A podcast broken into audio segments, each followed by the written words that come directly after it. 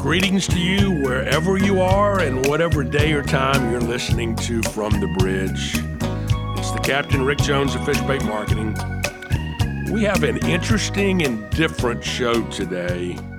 It's called Everything I Know About Sponsorship I Learned at IEG. And my guest is the founder of IEG, the lovely, talented, and simply brilliant Lisa Ukman.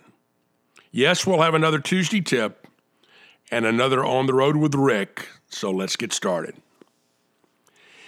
In 1987, I moved to San Antonio, Texas from Atlanta, Georgia, to be the marketing director of the inaugural Nabisco Championships at Oak Hills Country Club.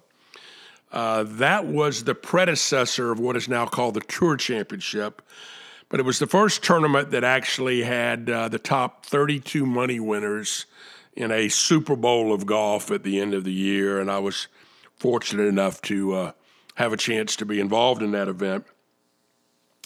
And while I was living there in San Antonio, someone who I have unfortunately long forgot told me about an amazing sponsorship conference in Chicago, Illinois, that he had just returned from. It was called the International Events Group, or IEG, Sponsorship Conference. I believe he had attended the third year of the conference, and he not only told me about it, but he shared their amazing workbook that each attendee had received. Uh, and I was immediately hooked and made plans to go the next year, and I did. That was 1989, and I went that year and went back year after year after year. And every year I learned more and more about the industry from some amazing people. Um, the sponsorship industry had been around for a while, but this would be what I call the adolescence period. You know, we had grown from childhood of of the era of um, sponsorship being largely advertising about brand uh, awareness or about the preference of a CEO, uh, what kind of things he liked, or maybe more importantly, uh, his wife liked in that era. And I, in that era, I said he because there weren't many female CEOs at the time. And so we were going through this period of, of growth where sponsorship became a bona fide marketing discipline. And the IEG conference was on the cutting edge of that. Um, first of all, they had amazing keynote speakers. Um, they had people like Chris Whittle of Whittle Communications, uh, or the founder of Patagonia, or Ben from Ben and Jerry's Ice Cream. Um, just amazing, amazing people um, that that really motivated you. I've always said a keynote speaker should motivate you above anything else. They also had workshops, and workshops were case studies that, in many cases, you could apply those learnings or teaching workshops. And then they had these things called breakfast roundtables, where someone facilitated or moderated a topic. Could have been cause marketing, it could have been uh, event management, it could have been corporate hospitality, it could have been any number of things that each year you had a chance to rotate to three of these 40 minute uh, breakfast roundtables um, to start your day. Now, for those that know me, I was then and I am today a sponge. I stole every idea I heard or saw. And I'd use my time there to pick brains with folks at dinners and lunches and receptions. Uh, Lisa, who was the founder, uh, actually ran it as a family business. Her her her brother John uh, was in term was involved in operations. Her husband, who's an attorney, uh, was engaged there, and her sister Laren was also uh, part of that. And so it was a family business, but the key thing is they treated the rest of us all like members of their family. Uh, and they had a great staff. They had, you know, people like uh, uh, Jim Andrews and Paula Berzin and Bill Chipps and and Penny and so many others that were that were there, uh, and many of them are still there today. Um, and so I, I, just made such great friends from the staff at IEG.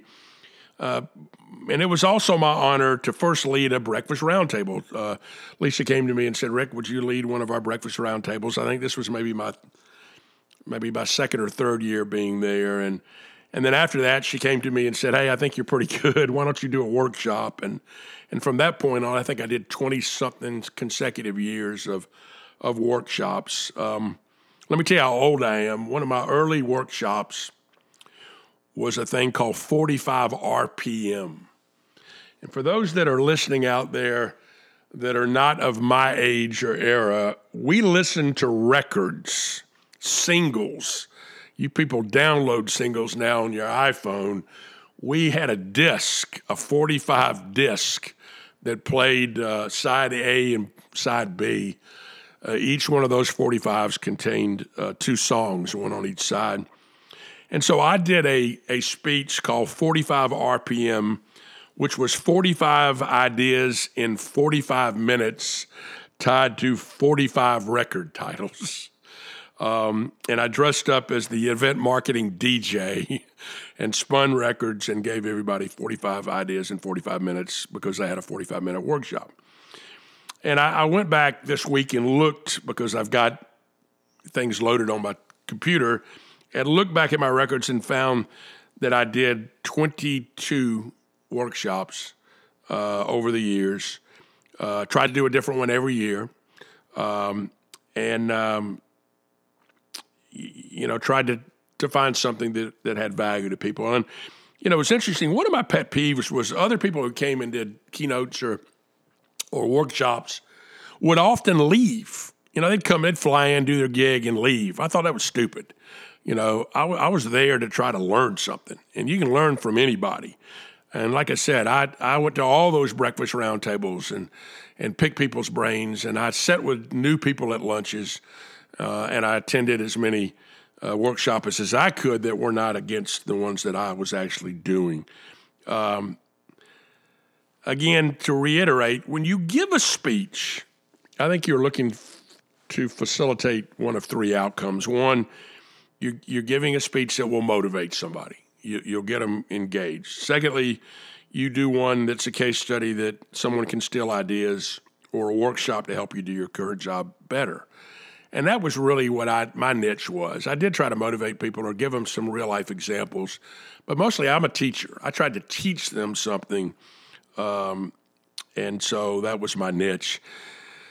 Uh, in 1996, I was actually living in London. IEG every year was in um, was in uh, late March or early April, and I don't remember what it was that year. But on on March um, 6th that year, no, no, I'm sorry. Uh, I actually uh, uh, turned 42 on March 6th, but I, in February, I guess it was of '96, I broke my leg playing basketball in a league in London, and I mean a severe uh, leg break. I was on crutches for 17 weeks and on a cane for nine months. But I'm living in London and it's time for me to go to IHG. And I remember going on crutches and traveling because I wasn't going to miss it. Um, there were so many colleagues and friends in the industry that I got to see each year. You know, it was kind of like a reunion. You would only see people that worked in the industry once a year, and you would you would come back and see them. And and, and visit with them and, and talk about things that they had done and look for innovations and all this.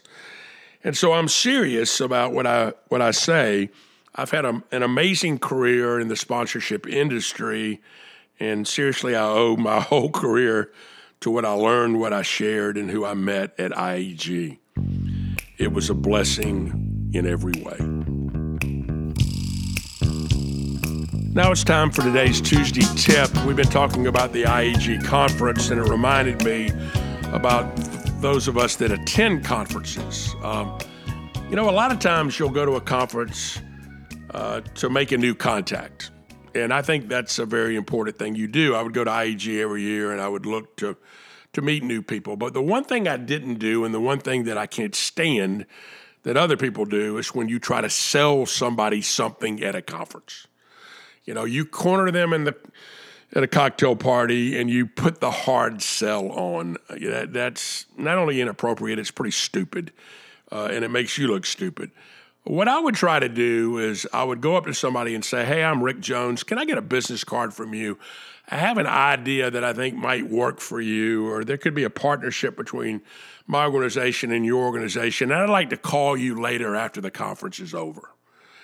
You know, people appreciated that. People appreciated the fact that A, uh, you might have something of value for them, B, that you aren't going to dominate and waste their time right now uh, and see that you were going to let them know that you would follow up with them at a later time. So, the Tuesday tip for those that attend conferences, meetings, again, don't try to sell them anything, just make a contact and circle back with them later. And that's your Tuesday tip.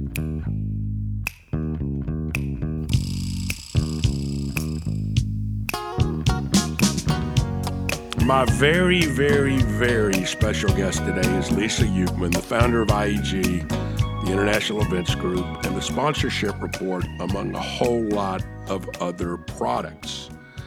We've talked a little bit about IEG today and the background on that, but in 2016, Lisa recognized that philanthropy was where marketing in the media worlds were 35 years ago, ripe for radical disruption and improvement. And so Lisa uh, sold the business to WPP, and then once her non compete was up or her contract was up, she left IEG to launch the Pro Social Valuation Service. And so, for the second time in her career, she is not only just changing an industry, but changing the world by changing how we measure it. Pro social valuation unlocks the promise of technology and big data to value what has widely been considered unmeasurable, namely social capital. Backed by evidence based research in which there is a proven correlation between a given intervention and a specific impact, PSV converts each unit of social capital into the universally understood currency of money. and folks, that matters. The size and complexity of our social and environmental challenges mandates the most effective deployment of resources today. So let's, without further ado, welcome my brilliant, brilliant friend Lisa Ukman to From the Bridge.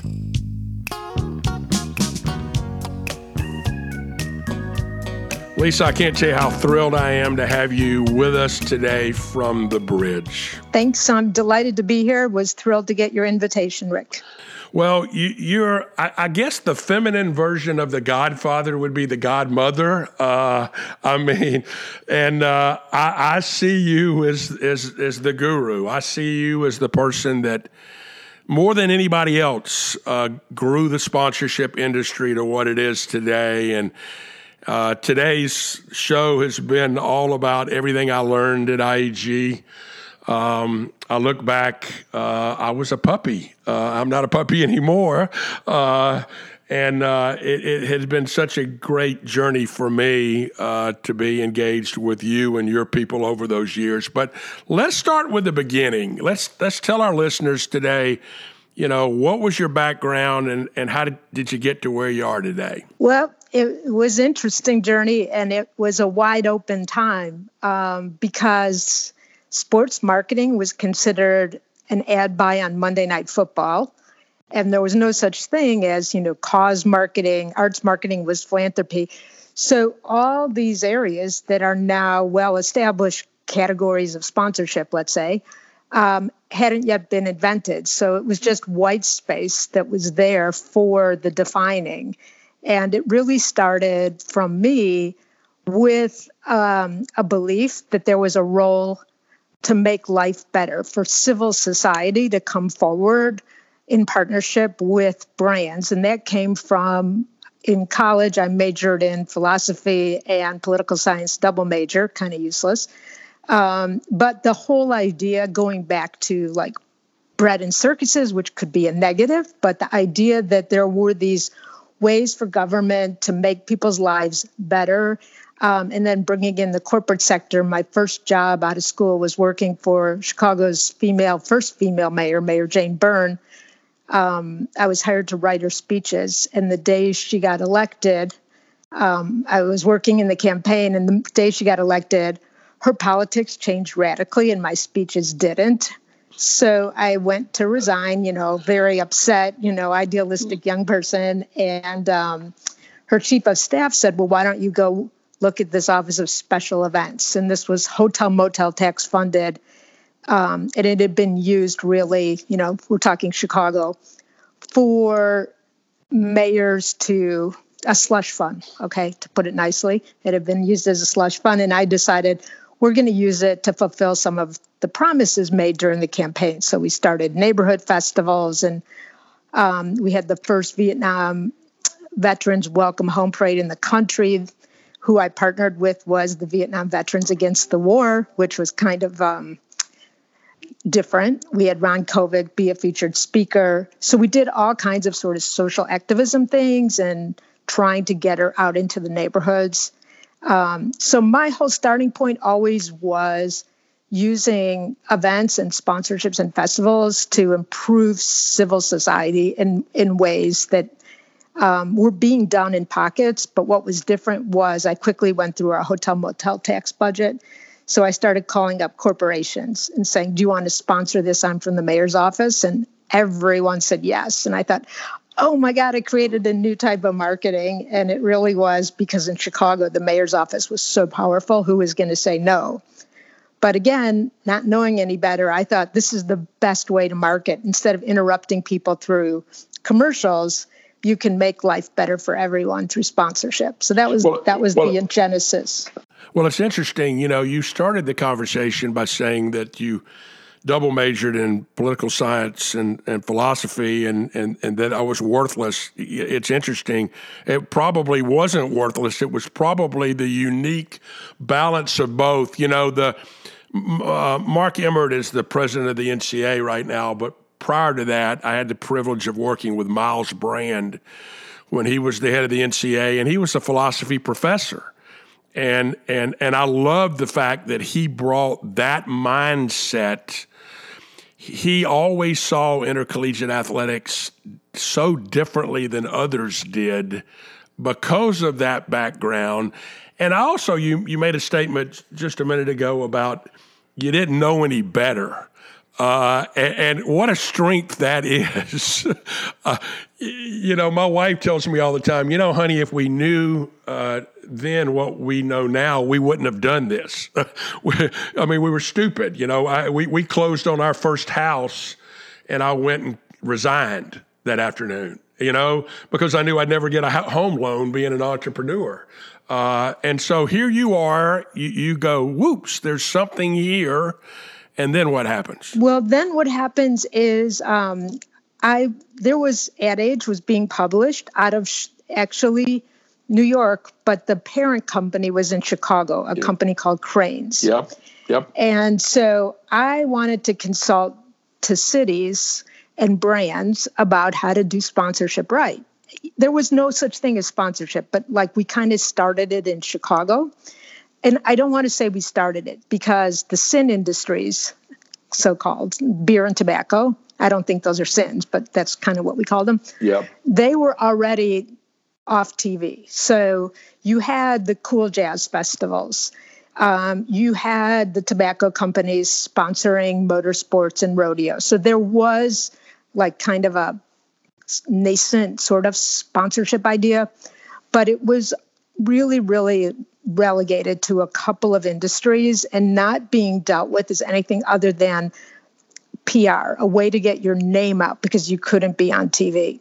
So, what I wanted to do was help cities um, leverage their hotel motel tax money as well as the position of the mayor's office to team with brands to make the city more appealing, a place that people would want to come back to or to relocate to, as well as businesses. So I thought, you know, before I can do that, I better establish some more credibility besides just Chicago. So I went to the publisher of Ad Age and said, you know, newsletters are a really big thing now, and we should start a joint venture, a newsletter on sponsorship. And, you know, my background while I was in college, I worked as a journalist, which is a glorified way of saying I worked at the Colorado Springs Sun writing obituaries. I was not like breaking news, okay? I was just like writing obituaries. But so I brought my journalism background to Crain's and said, you know, I, I know all about newsletters. I didn't know a thing about them. Let's start this joint venture because I thought, you know, if Ad Age endorses this, then it's going to be a real thing. So, um, oh my God, we he said yes, and we were miserable. I don't know who was more miserable, him or me. We 20 years later, we reconnected and laughed about it. But I mean, I was resigning every other week. I, I was a couple years out of college. I had no idea. But this was a big corporation, and they wanted everything slow, and I wanted everything fast. So um, at the end of the year, I had an option to buy back the newsletter. Okay, this this was all crazy. There was really nothing to buy, but how, how old were you at the time? Well, I was three years out of college, you know, undergraduate. So whatever that is, pretty young. 25. I felt yeah. old, you know, I didn't feel like, oh, I'm young. I felt like, you know, I'm a business person, so no problem. So I got back the newsletter and um, on my own. And the first thing I wanted to do was a conference, you know, something that Crain's didn't want to go into that business. And then, you know, other publications like directories and consulting. So um, that's what we did. And what I had was the unfulfilled subscription money. So the deal was I had to repay them like four times what they'd invested and fulfill all the unfulfilled subscriptions, which I think were like 500 then at like $320 each. So that was that was my startup money. And um, that first year we published the directory, we did our first conference. We expected, you know, 60 people and 120 showed up and there was no way to reach all these people to tell them we had to change hotels because the hotel couldn't accommodate 120 so we sent my parents um, to the former hotel, who stopped everyone walking in and gave them cab fare to the new hotel. And that was the first IEG conference. Was 120 people. Oh my God, we were so excited. And then um, we decided to move it to Chicago from New York, and got the next year like 300 people, and then 600, and then we sold out at 1,200 every year after that. That was our you know, maximum. So, but the first, you know, it was launching with Crain's that got it going, really. You know, it's interesting how that gave you two things. One, it gave you for your subscribers that credibility. You had the the, the Ad Age brand, but more importantly, it gave you that you said I can do this. I mean, I can do I can do this by myself. Uh, I you know I, I, think the frustration maybe you had with Mayor Byrne was the frustration we have with other organizations of you said you were going to do this and you're not doing it. Um, oh, I was heartbroken. Yeah. I was it was devastating. You know, up until then, I I wanted to be go into politics let's probably before I got involved in all of this. But it was just a heartbreaking thing. You know, again, in hindsight, I was such an idiot to think something different, right? But um, anyway. I don't know. You know, Lee Clow, Lee, Lee Clow wrote the the great ad copy for um, for Apple. Uh, uh, you know, uh, about you know people that are different, people that see the world differently. Um, here, you know, here's what's the tagline? Here's to the um, I'm trying to think what it did. Great, yeah, the, yeah, and so and so part of that is is is what you were able to do from that standpoint. Uh, I have a sign in my office that I've had for 30 years that says, "I believe in me." After that, there's room for doubt. Um, and, and and I think you had kind of had that epiphany, and you you had done that.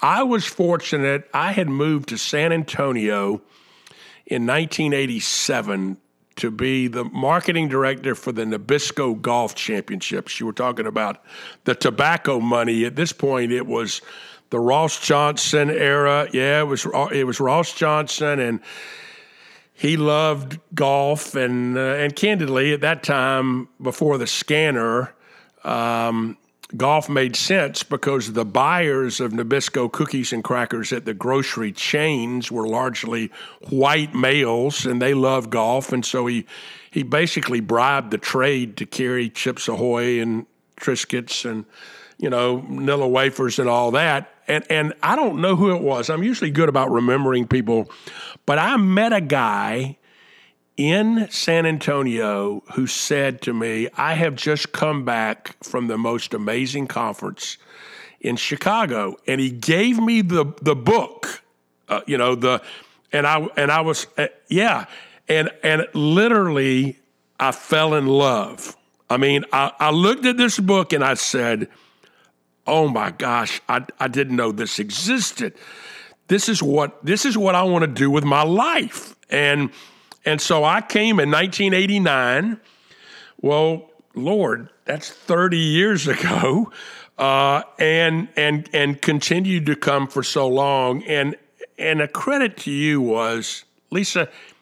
It just got better every year, and it was like it can't be better than this year. And then you would come the next year, and I'd go, "Oh my God, it's better again." How did that happen? You know, one of the things that I I was always a student and loved hearing from the people doing things different. So you would never see a commissioner of a sports league speaking because my feeling was they were still selling media. And frankly, you know, a monkey could sell media. It was eyeballs and it was a no brainer sale. So, who were the people that were really out there creating new ideas about intellectual property and sponsorship sales? Were not the commissioners of the sports leagues, but it was a museum director from the Guggenheim. Okay, it was Norm Langill, who was the creator of the Bumbershoot Festival in Seattle you know, who now does Teatro ZinZanni. It was Cirque du Soleil. The founders of Cirque du Soleil came to the first three years of conferences, the founders. So it wasn't like media buyers and marketers and people talking about eyeballs and impressions. It was people really talking about passions. And if you think about it, that's what makes people love a brand is if they're supporting their passions, not if the brand is having an effective buy of eyeballs.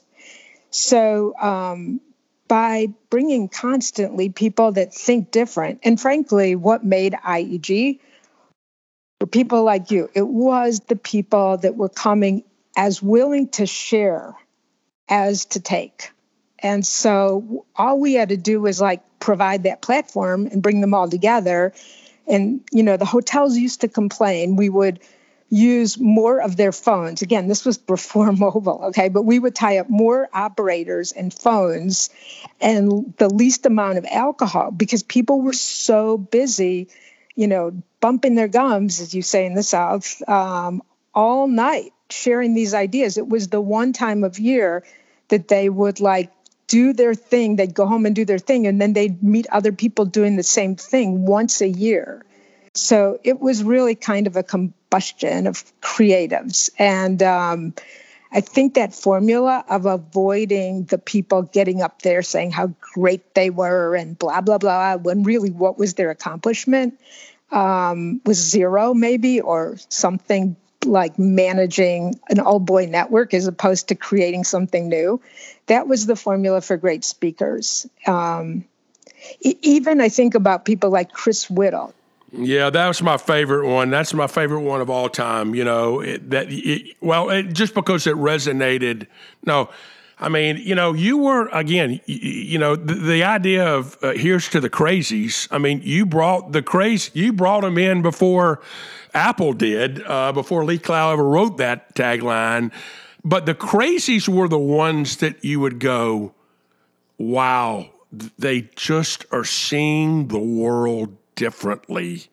And Whittle Whittle did. You remember that speech? I mean, he came in and he said, "If if I if I ran General Motors, remember that? I mean, and he had he, and he had the numbers. He had like this is what they spend every year.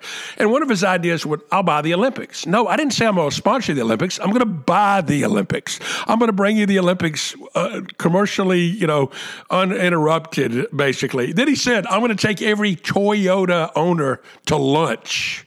I mean, it, but but the thing that it just it was unbelievable. The thing that stuck with me was he talked about marketing in thunderstorms, and he used and he used Woodstock as the example. He said, "You don't have to do it." You know, we were in a CPM world, and he was he was like, "CPM is the death of ideas," but he, he, I still remember it. I still get goosebumps thinking about you it. You know, it's so funny that you that's what you remember because here's what I remember. I'm glad you're reminding me of that. And and just as an aside, when I we were advising the NCAA through the years, um, they never listened to anything we told them. basically, here were these like, you know, fast talking people from Chicago, women. Um, but one of the first things I ever told them was why are you selling Final Four to broadcasters? You own it. Buy the broadcast time yourselves and sell the whole thing together, the broadcast and the sponsorship, which of course they never did, which is what you're saying uh, Chris Whittle had said um, about the Olympics and GM, probably where I got that idea and didn't realize. But what I remember him saying was right now, the way they sell advertising is based on these ratings of the supposed number of people that had the opportunity to see.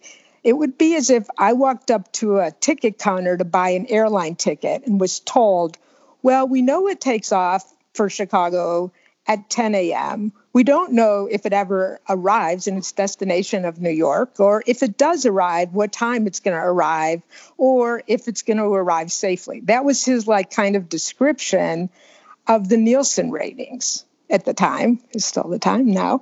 Um, and that's what I remember so profoundly. It was always about these outputs and never about outcomes.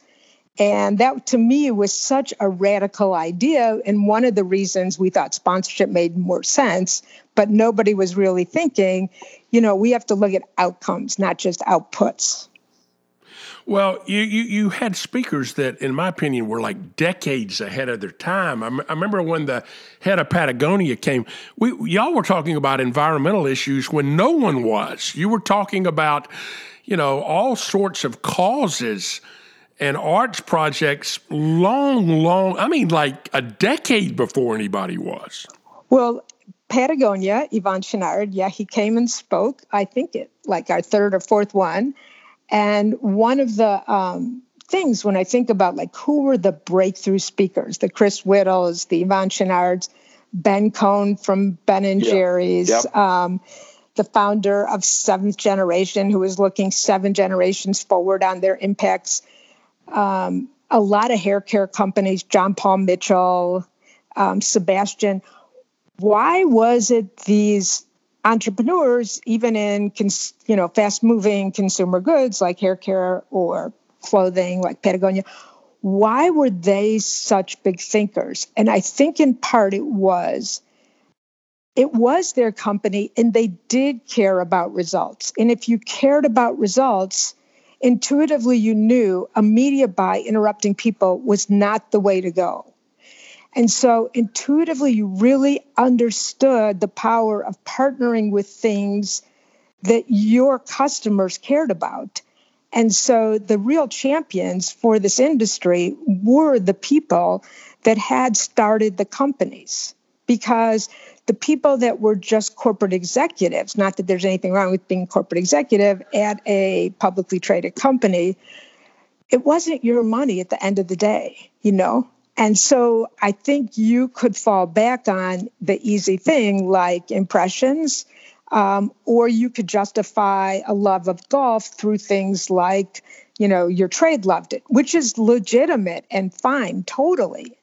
Um, but the people that really got the concept of buying the IP, the intellectual property side of sponsorship, were really these brand creators that um, created whole categories. I mean, it wasn't just creating another ice cream, it was a whole category of ice cream. It, it wasn't just creating Red Bull, you know, an energy drink. It was creating the category of energy drinks.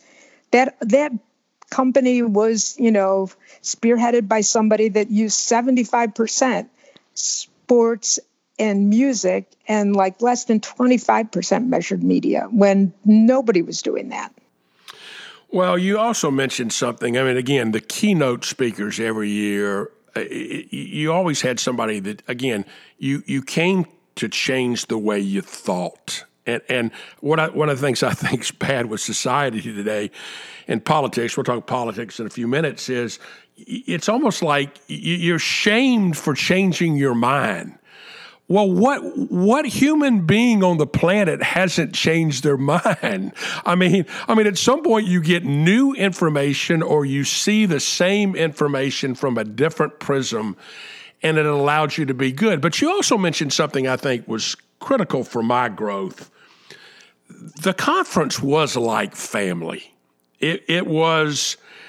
It, you just had lots of. It was a culture of sharing. I remember you asked me first, hey, will you do a breakfast roundtable?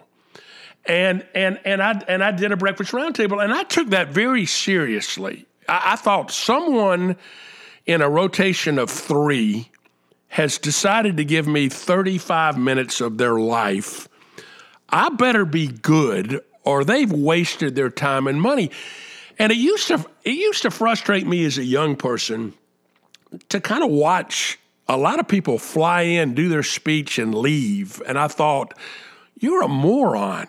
You, you, you, I mean, I, I, try, I went to every breakfast roundtable. I, I, I mean, I, I was like a sponge because there were so many smart people that were there. And you just had that culture of workshops and breakfast roundtables and people giving and receiving and and then you couldn't wait for who you sat with at lunch because you, you knew you were going to sit next to somebody in a totally different industry that was going to change the way you thought. Talk about how, how did you engineer that?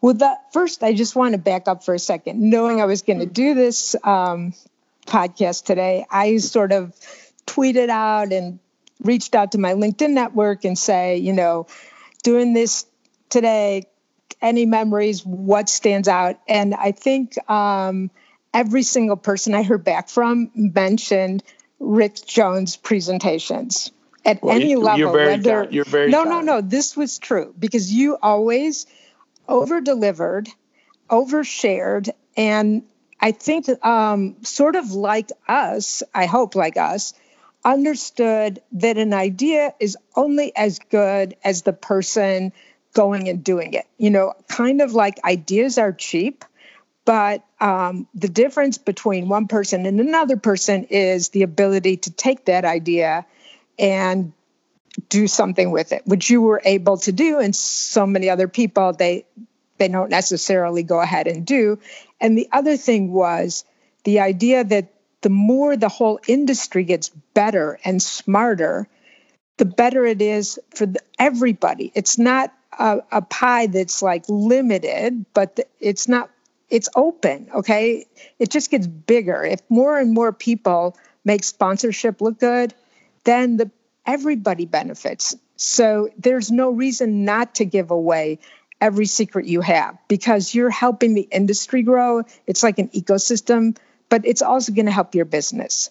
Well, I'd, I'd, say I like to say that all boats rise with the tide. I live on a tidal river. Quit worrying about how big your boat is. Create a tide, everybody will win. I remember though one year, Mike Reichman, who's my dear friend, uh, said to me uh, coming off of it, he said, "You tell them too much." And I said, "No, Mike, you still got to do it." I mean, I mean, you got to do it.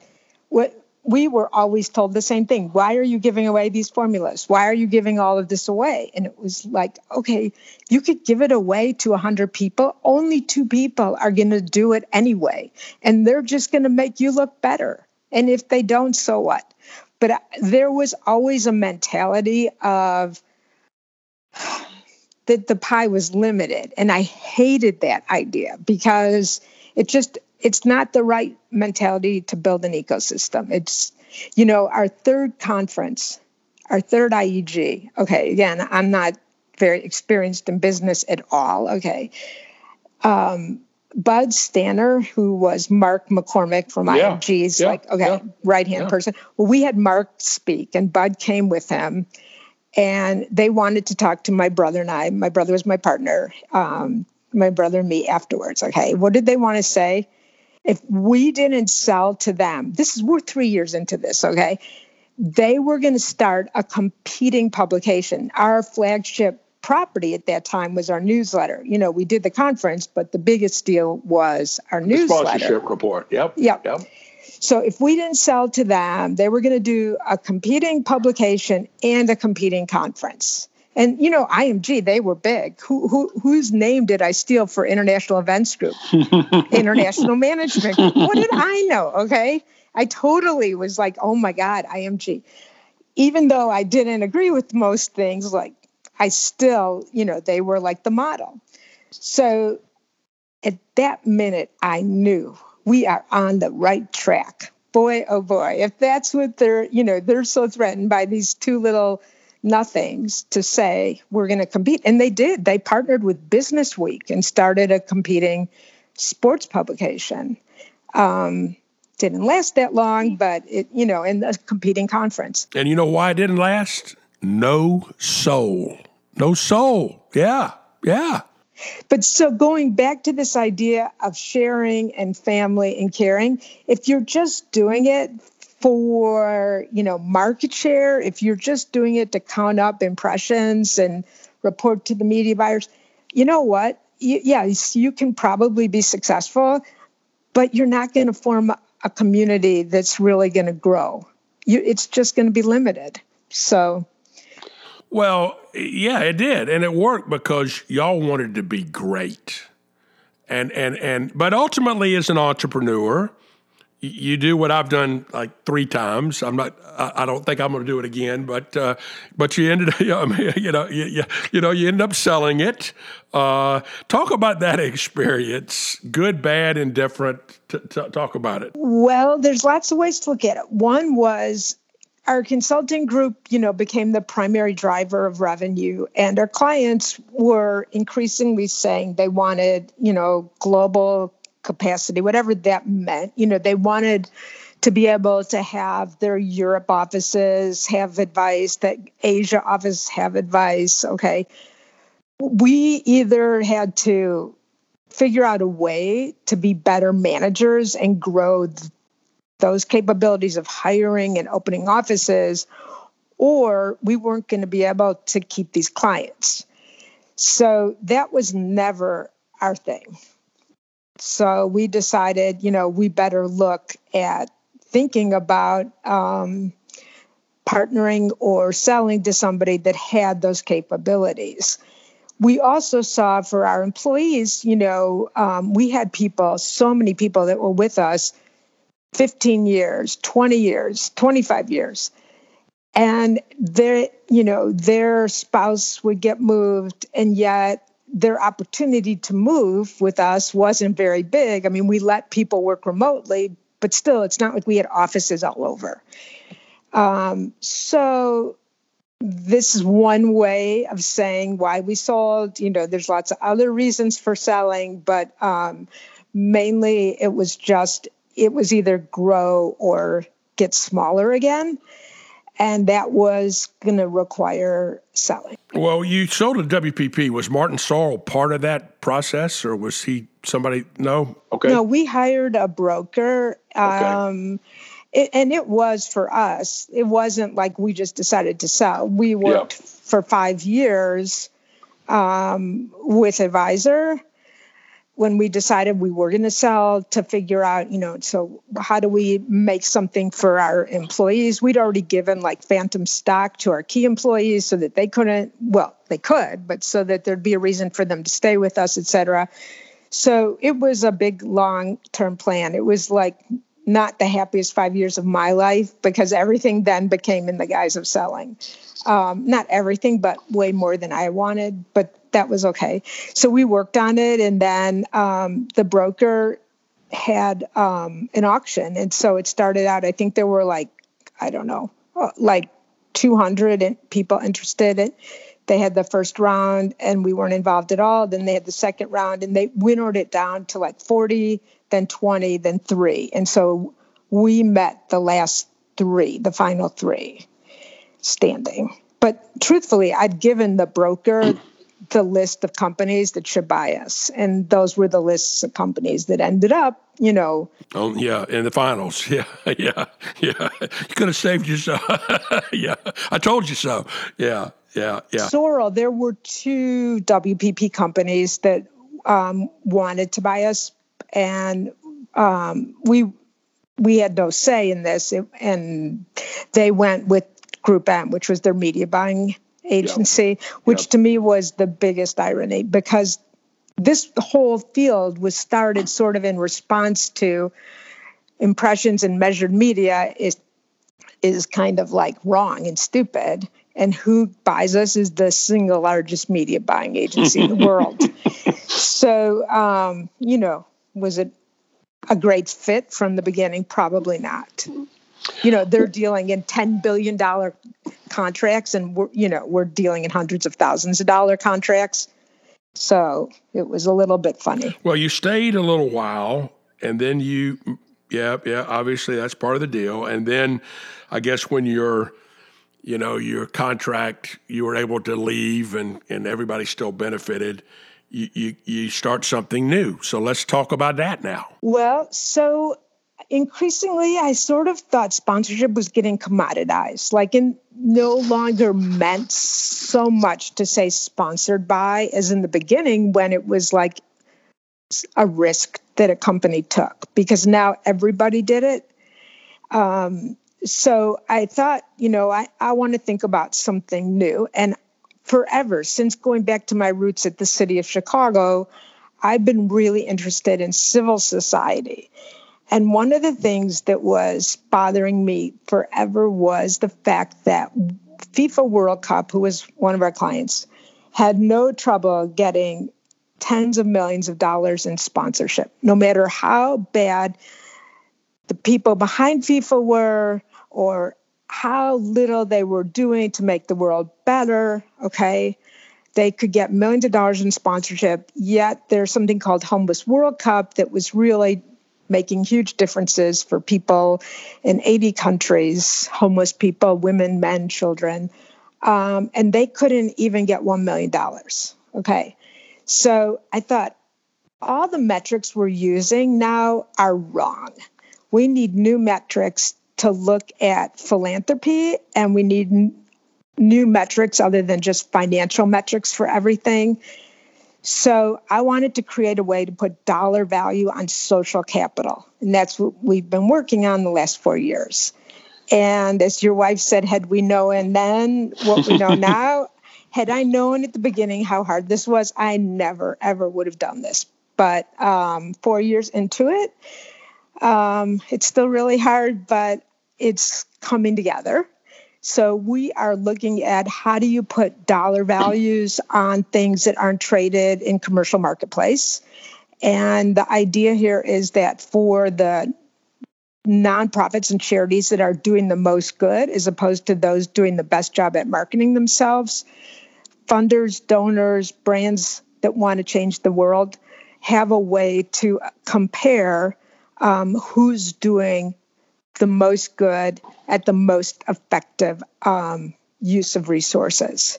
So that's what we've been working on for the last four years. It's called the Pro Social Valuation Service, and um, it, you know, it's it's everything I love, and um, sort of similar to IEG starting a new ecosystem. Well, I think your timing is perfect. Again, I think you're a little bit ahead for this reason. You know, I, I talk to I, you know, I'm 65 now. I'm, I, I, you know, I'm, I'm now. I've, I've laughingly referred to myself as Medicare man. You know, the the only superpower I have is I don't know how the hell Medicare works. But, but nevertheless, I, but I have tried to stay, in the words of Joan Baez and Bob Dylan, forever young.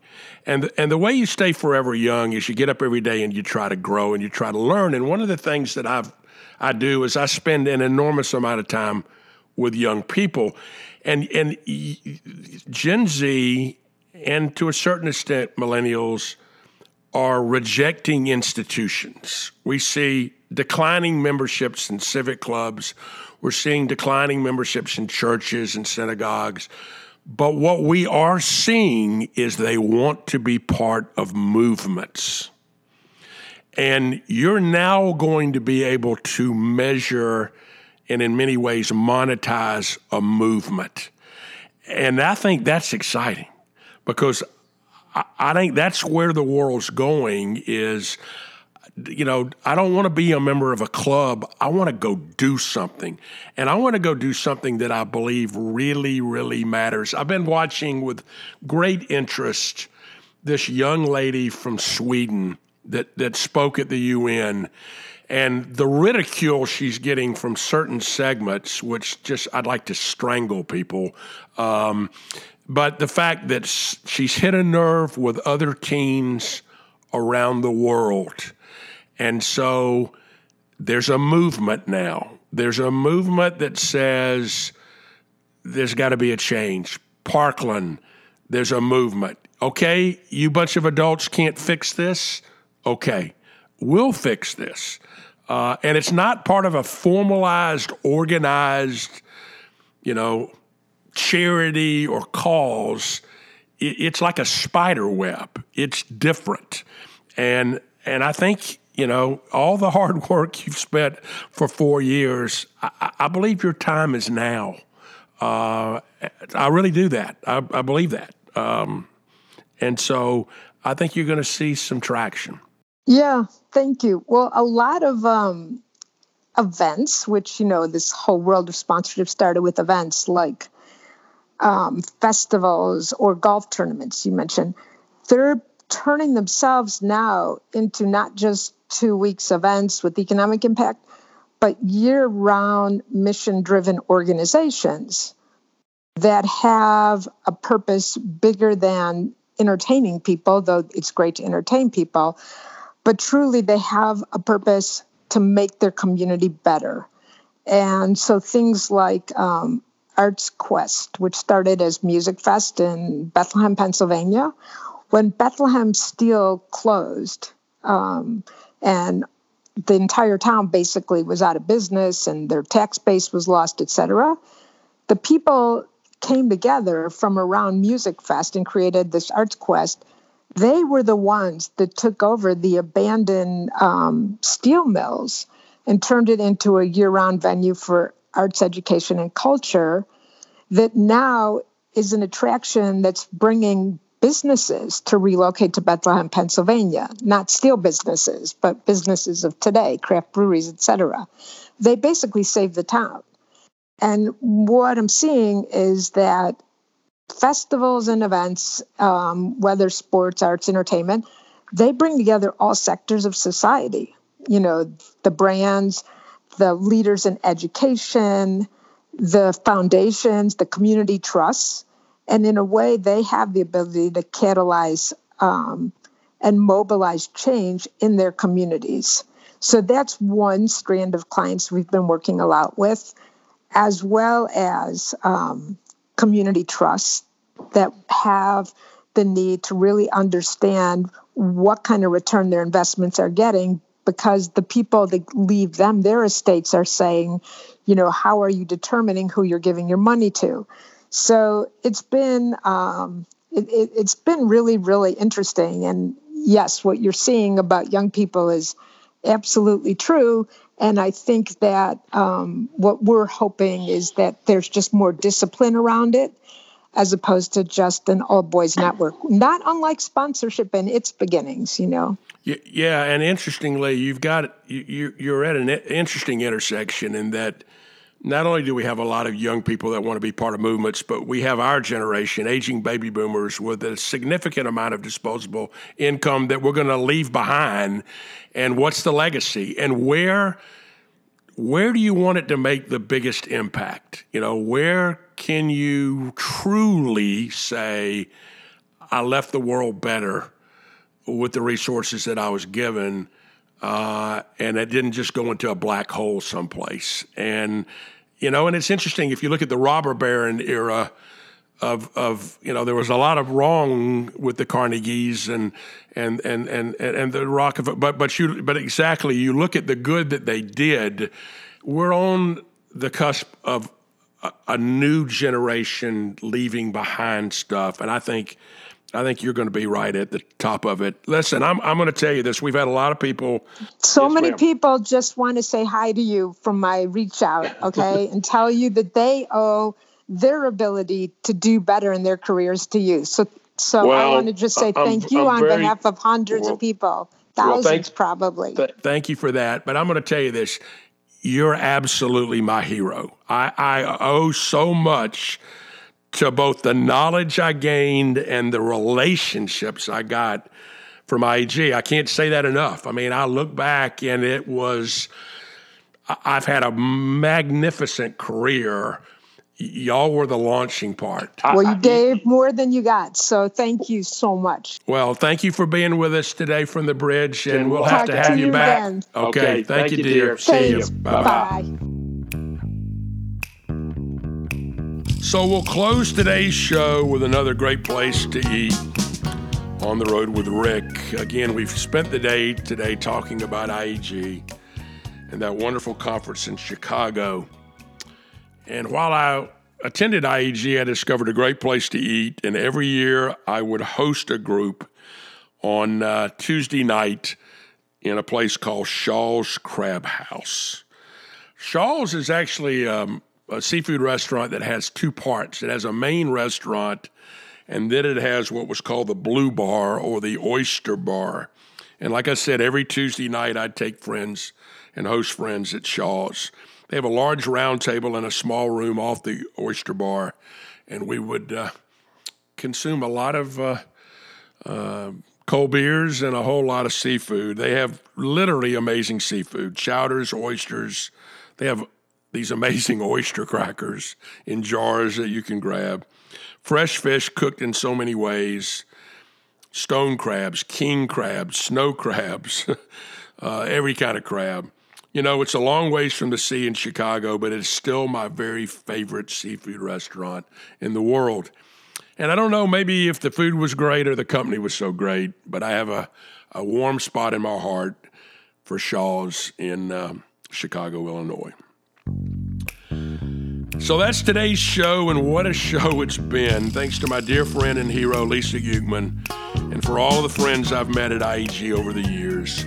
Please let me hear from you. I want to know what we're doing or what we can do better to help you that are listening out there. And let me know what I can do for you personally. You can reach me at my email address at rick at fishbaitmarketing.com. This is your captain, Rick Jones, heading to shore. We'll see you next week. This has been your captain, Rick Jones, from the bridge. If you like what you hear, please share, subscribe, and leave a five star review on your favorite podcast directory. Everyone else.